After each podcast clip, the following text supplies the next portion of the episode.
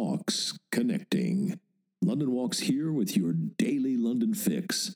Story time, history time. It's been described as the most iconic jump cut in cinematic history. I'm talking about the opening of Stanley Kubrick's 2001 A Space Odyssey. The ape man, in triumph, he's just used it to kill an enemy, flings his weapon, a bone, presumably a femur, into the air, whereupon the bone transforms into a space station, thereby propelling the timeline of the narrative forward by four million years. Now I'm going to marry that to a personal story. Me, as an 11 year old kid, long time ago now, on my paper route, flinging the rolled up and rubber banded newspaper onto the customers' front porches as I cycled by. Now, many years later, I'm going to deliver a newspaper again, fling it toward a porch. But instead of that action propelling our timeline forward, it's going to propel it backward. Quite a ways, but nothing like Kubrick's Four Million Years. Back 231 years to be exact. To be even more exact, back to this day, December 4th, 1791.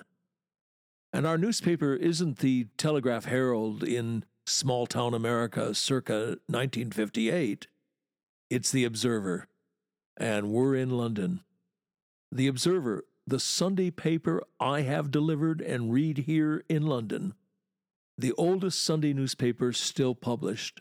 And for the record, the Observer was already a grizzled veteran, 60 years old, when the New York Times pitched up. Now, all of that information is readily available on various internet timeline ticker tapes. But we can do better than that. We can go the extra mile, as the cliche has it. We can go back to 1791 and read that first issue of The Observer. See what's in it.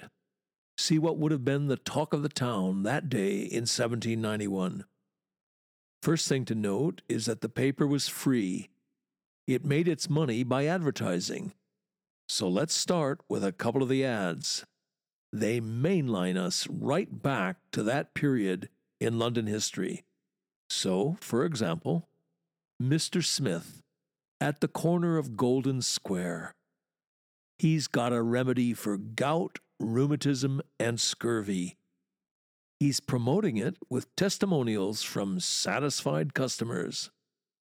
Among them, John Andrews, the master of the Nottingham Coffee House in Covent Garden. What John Andrews has to say sounds almost too good to be true. Sir, for forty years I was afflicted with both gout and scurvy. I had pains and dizziness in the head for upwards of twenty years, accompanied with almost a loss of sight.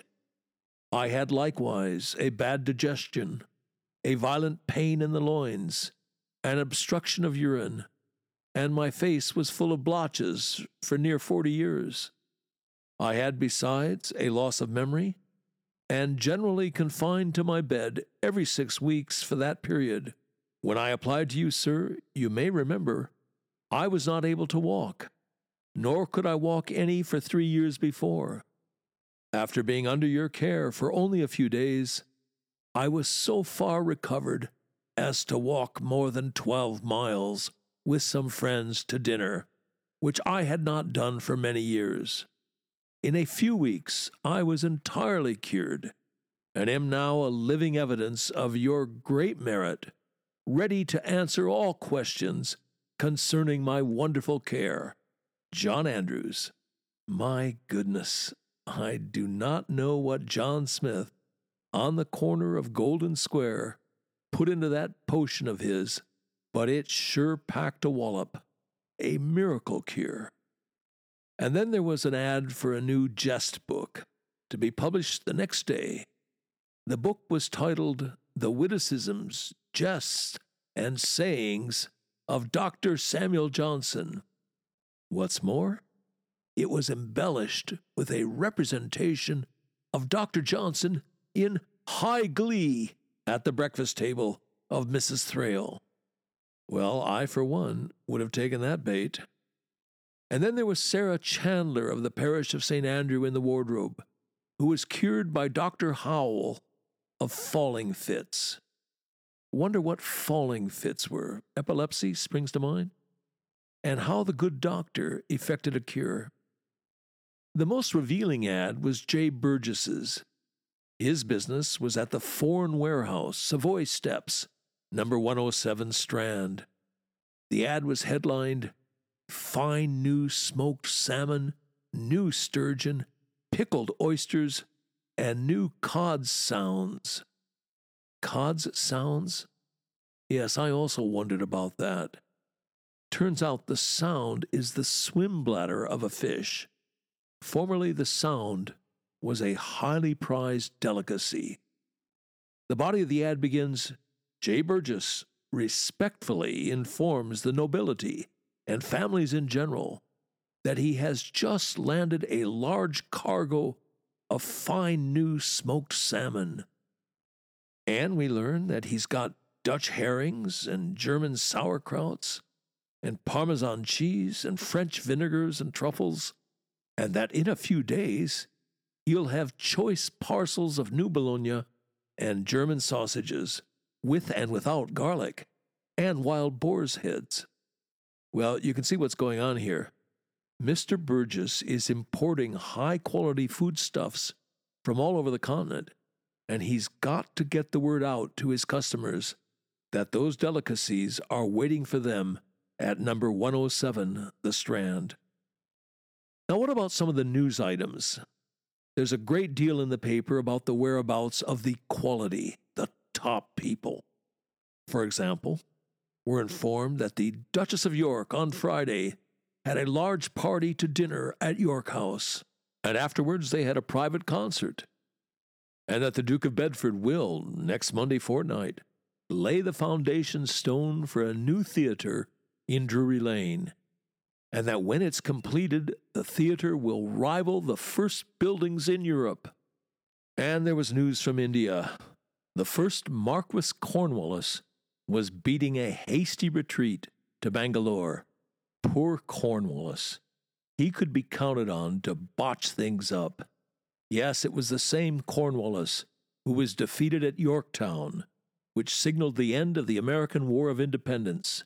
And yes, victory for the Americans, and the loss of the colonies for the British Crown. It was a world changing event, never to be forgotten, not least because of that image of the defeated British Army marching away, flags furled, and the British band playing The World Turned Upside Down. As for local news, London news, well, we learn from that first ever Sunday Observer that the gentleman who was gored by a tormented, overdriven ox in Cheapside died of his wounds and bruises.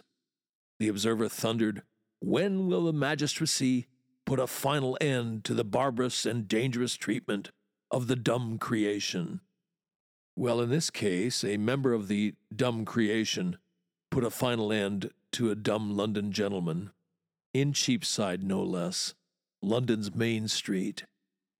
And there was rather a lot about prostitution in that first edition of The Observer.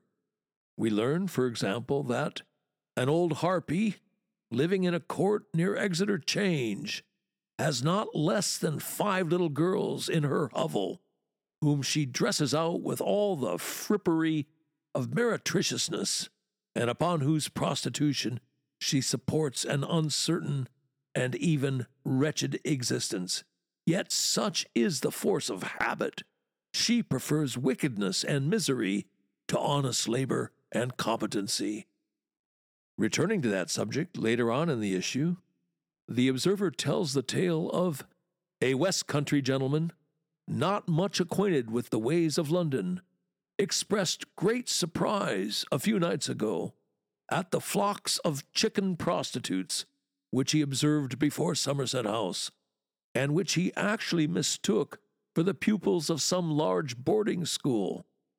One of the young misses, however, soon convinced him of his error by granting a favor which will probably retard his journey home for some time.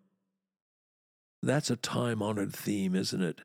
The country bumpkin comes a cropper in the flesh pots of the great metropolis. You can make of that last sentence what you want. My hunch is the young lady gave him a keepsake, which is going to require a visit to a doctor and a dose of mercury. How's the saying go? One night with Venus, a lifetime with Mercury. What else? Well, we also learn that last night, about half past eight, an active citizen, love that smug, sneering euphemism, an active citizen was detected picking the pocket of a gentleman in Holborn. A mob was soon collected, and the poor wretch was used most unmercifully. Talk about crowing. I'd dearly like to know was that active citizen off on a cruise in a couple of months? I ask because of the following item. It reads The next fleet of transports sails early in the month of February. The convicts in the different county jails and prisons in this metropolis are very numerous. And as it happens, there was an item about Botany Bay it's worth quoting in its entirety. It goes as follows The wretched, though predominant feature of Lord Sydney's administration should rather be called Bottomless Bay. It is, in fact, a gulf of national property and grave of natural born subjects. The very way to it turns out to be the way of death. Botany Bay was devised by Lord Sydney for cousin Phillip, who would be a governor. Before his departure, he is said to have offered an exchange with the governor of Tothill Fields, but the latter knew too well the sweets of domestic life and rule of suspected persons to accept the horrors of foreign starvation and the government of convicts. Phillip was therefore obliged to emigrate. He is said, however, to have formed a strong offensive and defensive alliance with the native kangaroos. You like your snobbery, sneering and heavy handed. There it is. Anyway, that's about it, except to say that First Observer was in many respects akin to a small local paper today. There were those announcements that you get in a local rag births and deaths and marriages. Everybody knew everybody else's business. London was a small town in 1791. Anyway, there you are. You're now up to speed with the goings on in London on December 4th, 1791. We can make our way to a coffee house, and you will be able to hold your own in a conversation with the locals. And on that note, a Today in London recommendation. I think it has to be a tour of the Theatre Royal Drury Lane the West End's most iconic theater. It would be good form to take that tour, given that we touched down there in 1791, heard about the Duke of Bedford laying the foundation stone for a theater in Drury Lane.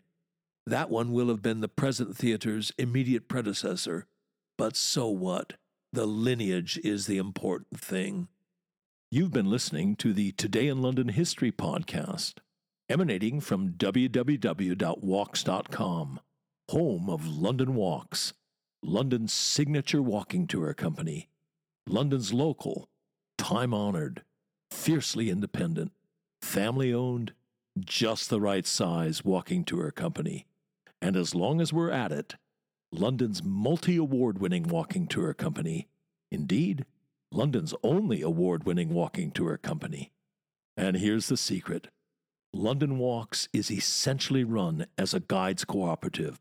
That's the key to everything. It's the reason we're able to attract and keep the best guides in London. You can get schlubbers to do this for 20 pounds a walk, but you cannot get world class guides, let alone accomplished professionals. It's not rocket science. You get what you pay for. And just as surely, you also get what you don't pay for. Back in 1968, when we got started, we quickly came to a fork in the road. We had to answer a searching question Do we want to make the most money, or do we want to be the best walking tour company in the world? You want to make the most money, you go the Schlubbers route. You want to be the best walking tour company in the world, you do whatever you have to do to attract and keep the best guides in London. You want them guiding for you, not for somebody else. Bears repeating the way we're structured, a guides cooperative, is the key to the whole thing. It's the reason for all those awards. It's the reason people who know go with London Walks. It's the reason we've got a large following, a lively, loyal, discerning following. Quality attracts quality. It's the reason we're able, uniquely, to front our walks with accomplished, in many cases distinguished professionals barristers, doctors, geologists, museum curators, archaeologists, historians, criminal defense lawyers, Royal Shakespeare Company actors, a bevy of MVPs, Oscar winners, people who've won the Guide of the Year award. Well, you get the idea. As that travel writer famously put it, if this were a golf tournament, every name on the leaderboard would be a London Walks guide. And as we put it, London Walks guides make the new familiar, and the familiar new. And on that agreeable note, come then, let us go forward together on some great London walks. See you tomorrow.